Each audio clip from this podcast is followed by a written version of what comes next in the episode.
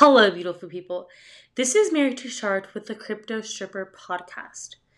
This episode is going to be for anyone who feels like they've had enough, for anyone who knows they deserve more, whether it's more money, love, peace, this is for you.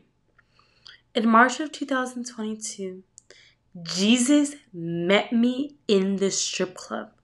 Yes. Church ladies from Calvary Church call themselves the Midnight Angels. They come to the strip club with open arms and pizza and invite us to attend church on Sundays. I remember that night like it was, clear as day. They usually they come they came at 8 a.m. I usually go to the strip club at like 12, not 8 a.m., 8 p.m. But I came at I came early that day because I just had an urge to go. And there they were with open arms and just full of love and prayer and pizza. They come every Friday early around 8 p.m. And when I met them, it was like I, I, I just felt this warm, fuzzy feeling. It's like I was speaking to Jesus. He was answering my prayers. He came from me with his crew to get me out of dancing.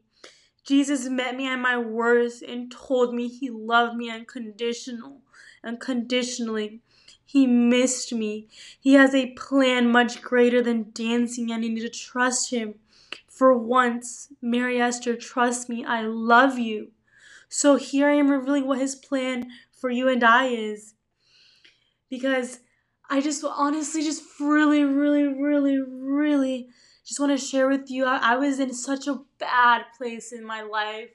I was an alcoholic had extreme depression, anxiety, and he came for me. He came for me and took me out. He took me with his hands and he took me out.